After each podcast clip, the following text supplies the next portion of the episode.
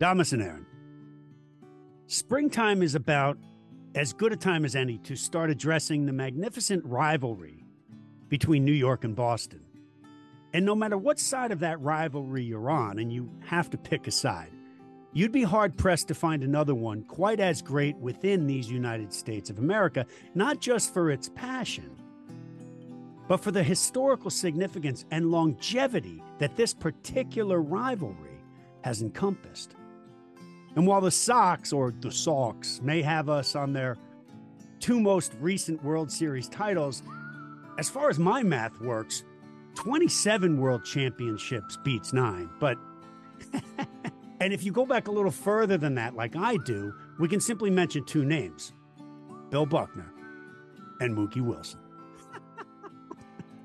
I'm just kidding. Anyway, while you may savor this great rivalry along with me, how far back does the spirit of that rivalry actually go? As far back as, say, the creation of Major League Baseball? Or maybe even further. Maybe that rivalry goes back as far as, say, the Stamp Act of seventeen sixty-five and the competition that existed between these two developing cities and the events involving loyalists and patriots that would eventually lead to the American Revolution. Well, let me say that it actually goes back even more than one hundred fifty years before that. Yes, it does. And so I was just talking to someone the other day about how our American history is not only not very well known, but it's not very well represented either. And while there were pilgrims, whom we all learn about somewhat, what we learn about them generally is that they gleefully sailed across the Atlantic, landed at Plymouth Rock, sat down with the Native Americans for a great Thanksgiving feast, and lived happily ever after, which is not true at all. And why are these clarifications important? Because they not only define why these people, of whom some of us are direct descendants, came here in the first place, but they also clarify why we're here at all. And if we listen to these lessons, they can remind us of who we are and who we may want to try to become.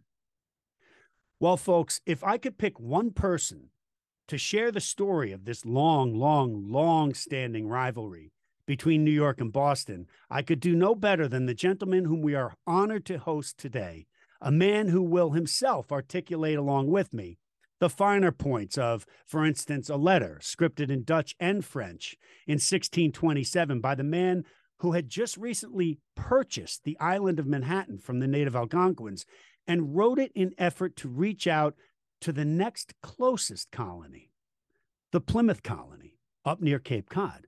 And to what end? Well, to try to expand the profit centers of the Dutch West India Company, of course. His book is They Knew They Were Pilgrims, and few titles can help us tell this remarkable epic story better than it. So, damas and Aaron, mesdames et messieurs, damas y caballeros, ladies and gentlemen, it is with great reverence and esteem that I introduce Professor John G. Turner of George Mason University. Welcome, Mynheer. Thanks. I'm pleased to be with you, but I have to sort of disappoint you and tell you that my wife's from Boston. I'm from Western New York, so I'm kind of straddling both both sides of this rivalry. I kind of knew you weren't from Boston, or I was assuming you weren't from Boston, but I'm glad your wife is from Boston. And by the way, it's all good fun. I have lots of friends and family in Boston, but um, t- a lot of people, I would venture to say most people, are just not that well versed on the the, re- the specific religious distinction of these of this sect of people that came over here on the Mayflower in sixteen twenty. We all know, as I said, we all know this story of the Pilgrims to some extent. But even I started digging into the history. I, I it took me a while to really wrap my hands around what made them distinct um, uh, to to themselves in this overall scope of Protestantism. Can can you, as a as a professor and as a cradle to halfway to the grave Presbyterian straddling mainline and evangelical Protestantism, can you delineate that for us a little bit? I can take a crack at it, and you're right. I think a lot of these finer distinctions they seem really foreign to Americans in the twenty-first century. I mean, even even all the sort of denominational divisions among Protestants that used to be important to American Christians, they aren't really all that important today. So if you go back to the early sixteen hundreds and you you sort of have all of these subspecies of Protestant reformers, it can get really confusing. And then I also think in, you know, in grade school or even, you know, middle or high school, you know, Americans will learn these distinctions between Pilgrims and Puritans, and they probably get some sense that Puritans are bad and Pilgrims are better. And, you know, I think it's all, it's all confusing. And, and, you know, we need to get a little bit, a little bit more into, you know, what motivated these individuals. So, um, you know, I think essentially the best starting point is to recognize that a lot of English Protestants were unhappy with their national church. They didn't think it had, under um, Henry the Eighth and then Queen Elizabeth the First, they didn't think it was sufficiently reformed. They thought it was still too Catholic. Um, some of them didn't like the fact that it was a church controlled by the state. You know, that was also a point of complaint. But mainly they wanted to further purify it from things that seemed too Catholic, whether that was priestly garments, making the sign of the cross at baptism, um, sort of all the pageantry and kneeling in the Lord's Supper. Uh, they had a whole host of complaints. And so those people became known as Puritans for their desire to further purify the church. They wanted to get rid of anything that didn't seem biblical to them. Now, they couldn't necessarily agree on all of the finer points, all of the details, what was okay, what wasn't. And sort of the most extreme Puritans, or one group of extreme Puritans, became known as separatists. They totally rejected the Church of England. They thought it was a false church. They didn't want to reform it. They wanted to get rid of it and start over with their own small uh, congregations formed by covenants among true Christians. And so that is the impulse um, that eventually gets us to the Mayflower. Essentially, the, the separatists, the people who came over, the main religious group that came over on the Mayflower, because they weren't all separatists, but there were a few stragglers here and there. Mm-hmm. There were some soldiers and some some crew, but for the most part, this was William Brewster, um, uh, William Bradford, and that flock who were mm-hmm. who were worshiping under John Robinson in Leiden, but Robinson never came over. Correct. He was their minister. Yeah, they were, you know, once they got here, by the way, that's a really important point. They were sort of sheep without a shepherd. You know, they had a really hard time getting a uh, full-time minister that they liked for a couple of decades. It was a huge problem for the colony. But yeah, just to, that's, that's absolutely right. And the thing to, that might be useful to know about these separatists is they were a really hated and loathed religious group in England in the late fifteen hundreds, early sixteen hundreds. Pretty much nobody liked them. So obviously the state church and its bishops and officials, crown officials, didn't like them because they they understood them as seditious, because they didn't accept uh, the queen or king as the head of the church. And, you know, they, they executed a number of them in the late fifteen hundreds. Other Puritans also disliked them because they thought they were too extreme, and they gave somewhat more respectable Puritans a bad name. So Shakespeare, in one of his plays, he has this line that basically it's just about as bad to be a Brownist as a politician. Separatists were known as Brownists uh, from uh, this one reformer named Thomas Brown. Um, so, you know, if you're as bad as a politician, you're pretty bad. And you had another quote in there about um, the Puritans What was the quote? It was great. Yeah, it's basically a stereotype of the Puritans as people who love the Lord with all their heart and hate their neighbor just as much. Yeah, something um, like they were really insular people. They were really about getting over here and just insulating themselves, transporting this congregation to this new world. Well, it's it, you know, I wouldn't say they're totally insular, though, because one of their hopes was that, you know, they're, they're in Leiden for a while and, you know, it's somewhat difficult living. You know, not all of them are at the top of the economic ladder. And, you know, they've been persecuted in England. And because of that, they don't have a lot of broad appeal. And they think that if they plant a colony that prospers, then that means also prospers economically, more of those Puritans who might have kept them at arm's le- length in England might give them sort of a second look or decide to join them. They don't want to be just this absolutely tiny church with no influence on the world.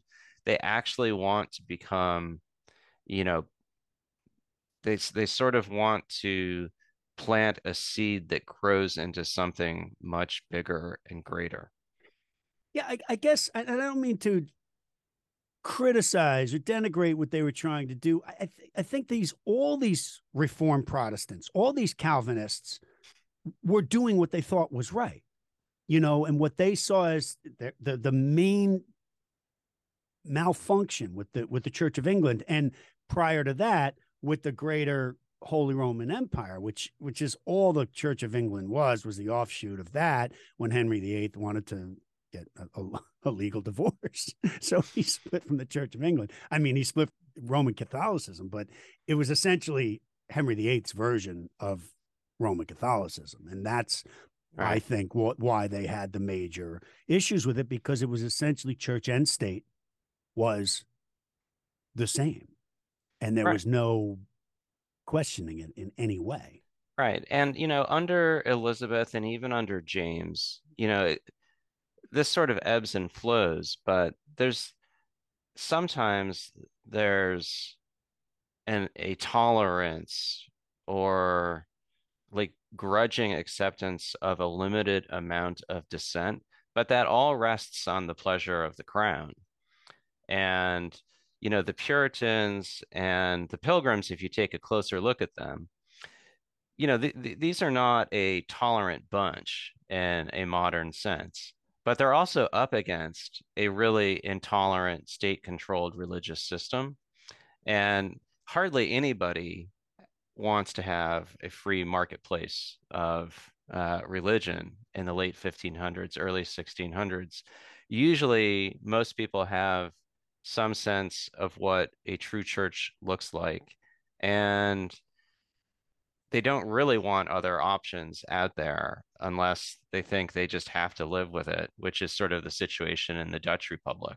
You say um, when these pilgrims, these separatists came across, settled here in Plymouth, Mass, when they formed a government and made laws, pilgrim leaders could not envision and would not have favored democracy as later Americans would understand it. That's very interesting. Can, mm-hmm. can you talk about that a little bit? Yeah. So democracy sort of was a dirty word in the seventeenth century. It was still a dirty word at the time of the American Revolution. And, you know, a lot of the founding fathers, you know, they want to distance themselves from that concept. Um, the, and, you know, the Pilgrims, they get accused sometimes of being democratic. Um, and John Robinson, their pastor back in Leiden, he, he, in one of his writings, he sort of conceded the point that the government of their church was somewhat democratic. So this was sort of a, sort of a dirty word.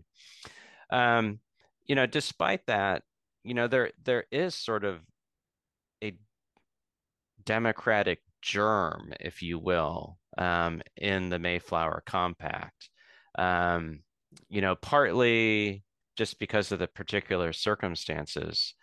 Pretty much all of the men among the Mayflower passengers become a member of what they call the body politic. you know, the group of people who can elect um, officers and approve laws in Plymouth. And I do actually think that is sort of democratic and radical for the time. And they have an annual election for a governor, which is also kind of a radical idea at the time. You know, as the colony progresses and gets a little bit bigger, it becomes less and less democratic as the years pass. Uh, not a very high percentage of men um, have the right to vote. And it's usually sort of a small cadre of leaders who um, are sort of calling the shots most of the time. We, you mentioned Leiden, that the, the, the pilgrims, these people, these separatists who started in London, left London in, I think, sixteen oh nine or thereabouts, John Robinson and his flock. And they first went to Scrooby, correct? Well, so they come from a number of places in England. Scrooby and Gainsborough are the most famous, and there's one or two covenanted congregations of these separatists there. But they're, you know, they're they're scattered here and there elsewhere.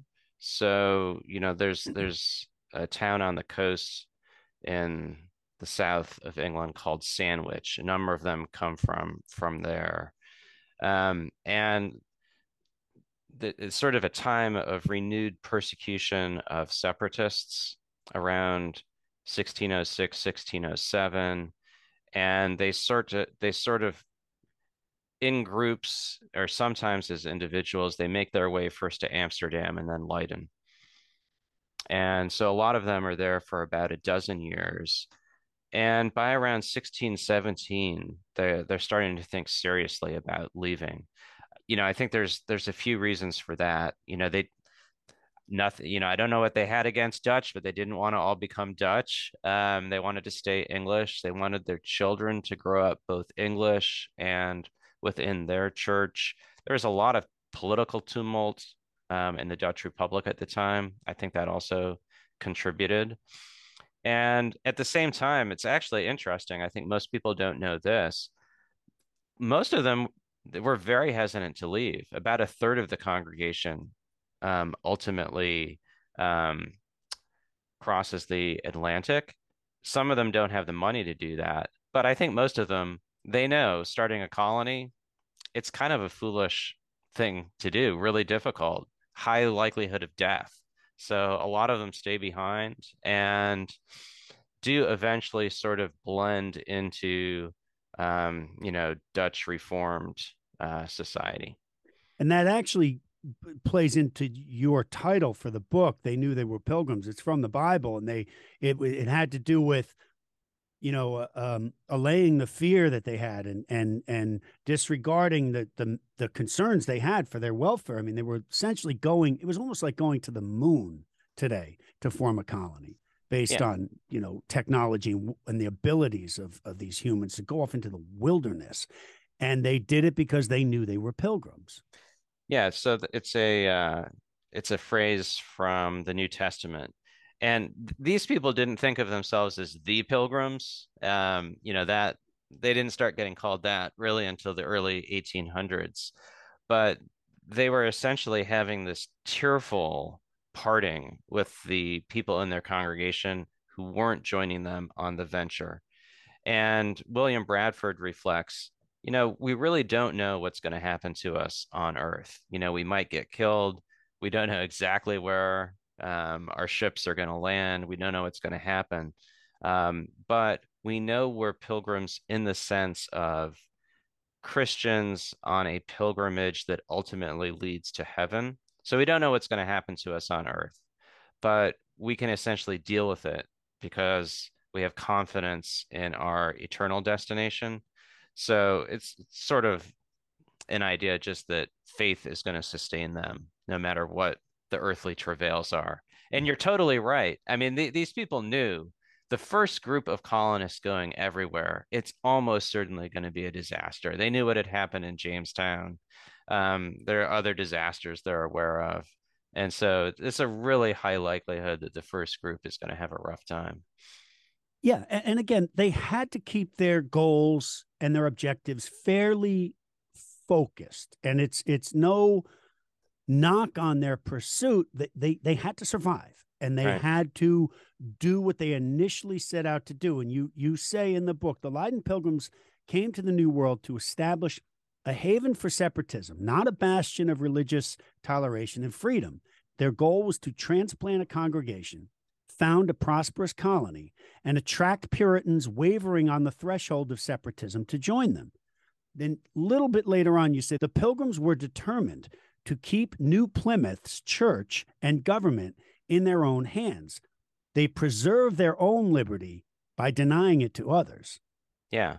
So, yeah, I mean, you know, it's sort of the grade school idea. The Pilgrims came to Plymouth for religious liberty, which is true. But as, you know, those quotes point to, they came for their understanding of Christian liberty, which was really specific and narrow. It was the liberty to have church in the way they understood it according to the Bible, not to have some free-for-all, free marketplace of religion. And so that, you know, that's that's what they came for. They wanted their own liberty of conscience. And they didn't, now in keeping with their vision of the church, they weren't going to make anybody else join their church. They wouldn't even have accepted most people. They weren't going to make other people get their children baptized. Most of the time, they didn't even make other people attend church, but they didn't want multiple religious options in their colony. And, you know, there's a few flashpoints as the colony develops where they really try to stamp out uh, dissent. And, you know, those are some of the fault lines that I think make sort of the history of these colonies in the seventeenth century really, really fascinating. I agree with you. History in general, to to I would say to most people, is, is initially has a stereotype of being boring, dusty, you know, uh, nebulous. It's it's you got to read. Kids don't read today.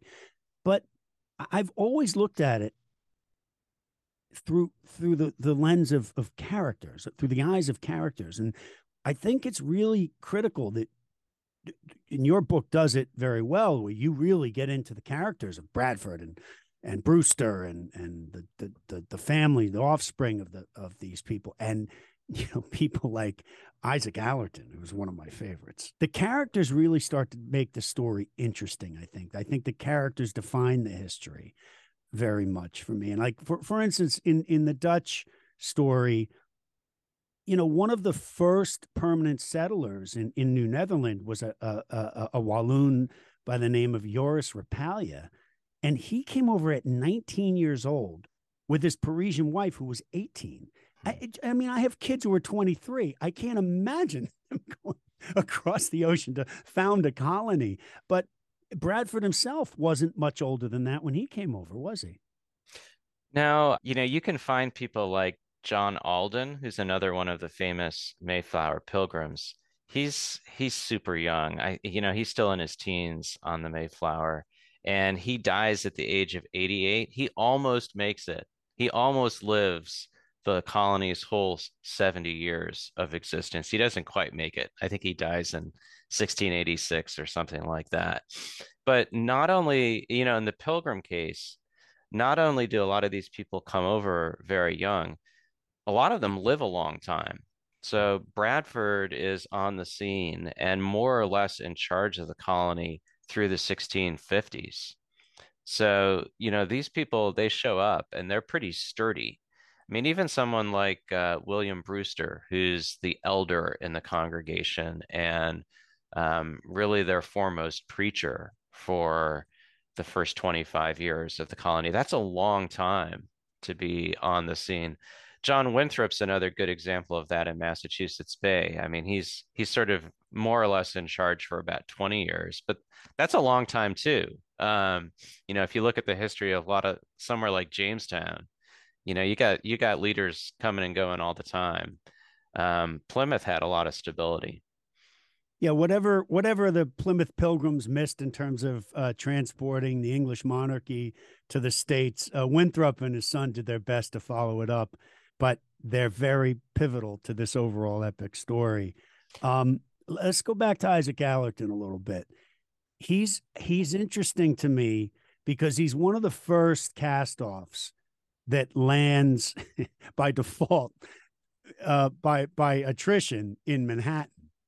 Yeah. What happened? What was the major malfunction with Allerton as far as the Puritans were concerned? So yeah, Allerton, he's a, he is a fascinating character. So I think he's he's grows up. He's a tailor in England. Then he ends up a member of John Robinson's congregation in Leiden. He um, when he gets to Plymouth, his his first wife dies almost immediately. Right. Almost half of the Mayflower passengers die the first uh, winter.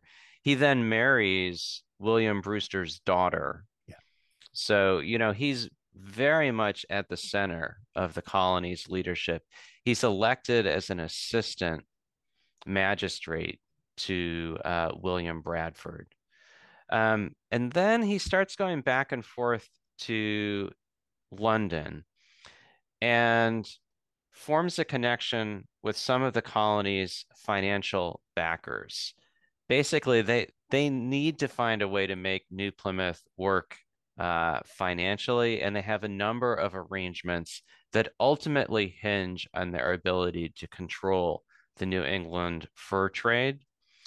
Allerton, though, he doesn't just devote him to the colony's cause.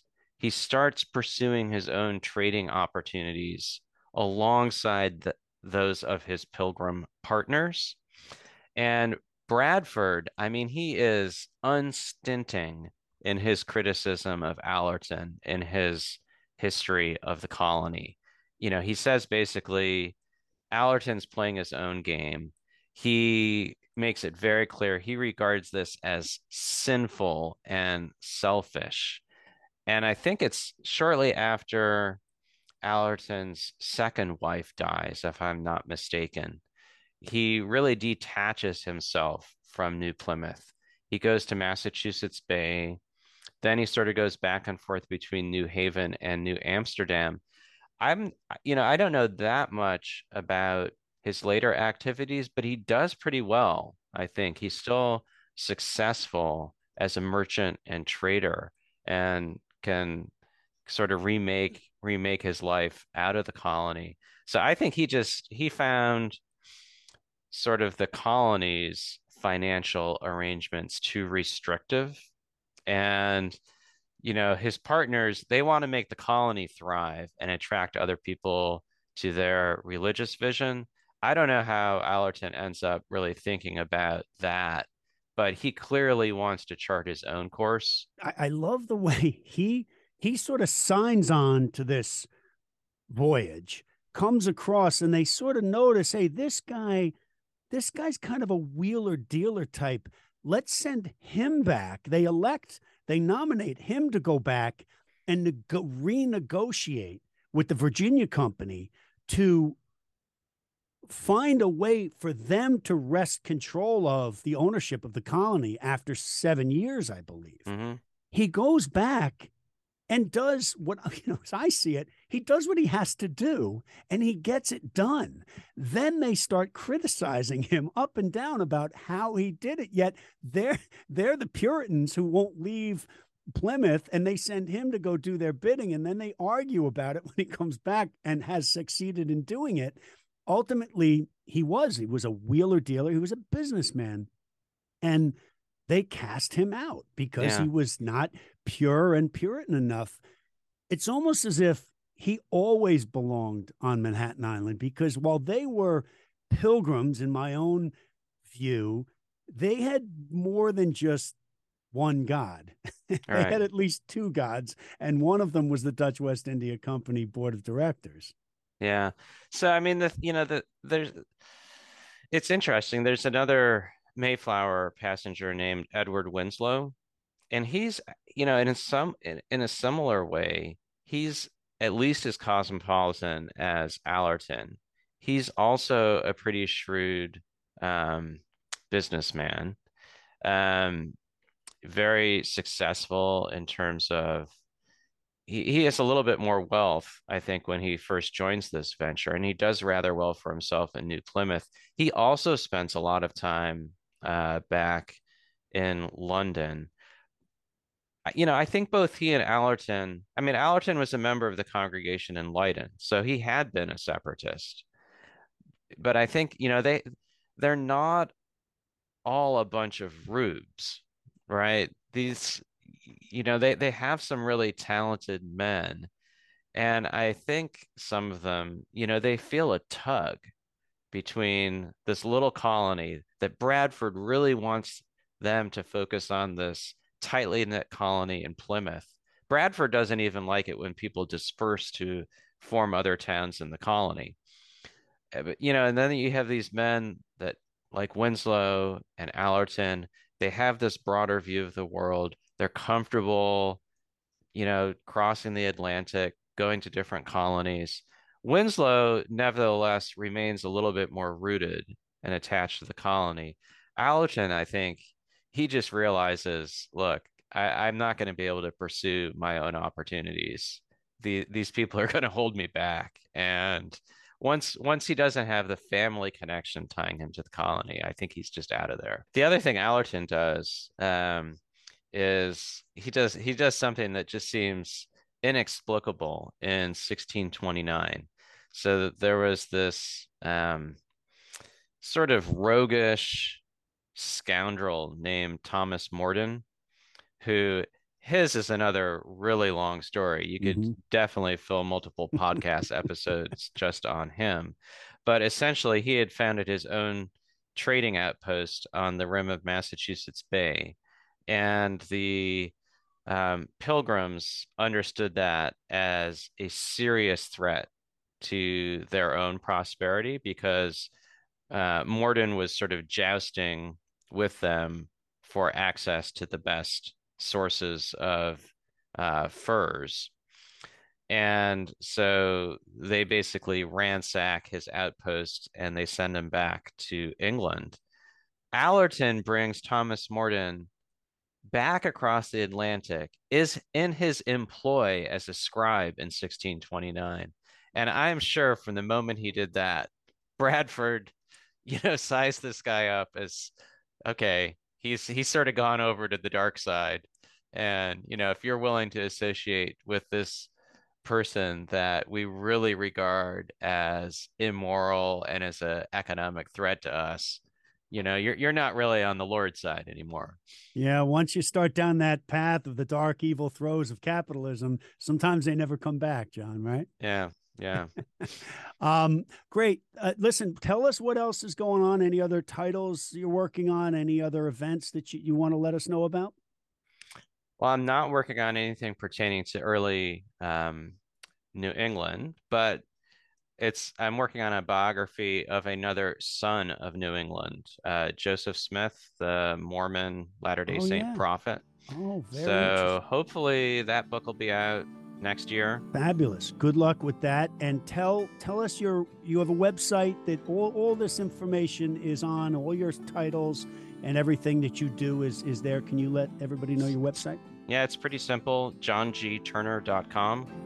John G Turner dot com. Well, Professor John G. Turner, your remarkable detail and perspective in telling this fascinating story is clearly driven by a passion that I share and that I so greatly admire. This is There's something sacred about not just imparting this remarkable story unto others, but in doing it in a way that is untarnished by any bias and in telling it in a way that makes people want to listen, especially people today, because this story in so many ways is who we are. And if we listen very closely to it, it can help to guide us. Because in, in the immortal words of the great Thomas Paine, the cause of America is in a great measure the cause of all mankind. And I really believe that. You and I are officially co-conspirators in a holy pursuit of making history cool. Your book is timeless and momentous, and I commend you on it. And I thank you tremendously for taking the time to share your priceless time, spirit, and insight with us. And we look forward to following your career as it moves forward. Thank you so much. Pleasure to be with you. Okay, sir. Thank you for coming on. We'll talk to you soon. The book is They Knew They Were Pilgrims by author John G. Turner. Available at all major booksellers and on his website at John G Turner dot com. If you're enjoying us on YouTube, please be sure to hit the subscribe button to get every episode. And don't forget to tune in to our companion podcast, Island, the incredible history of the island of Manhattan from sixteen oh nine to nineteen oh nine. History is cool. Island Voices is a production of Chance Kelly, Incorporated and may not be reproduced or re-exhibited in any manner, in whole or in part, without authorization. Thank you.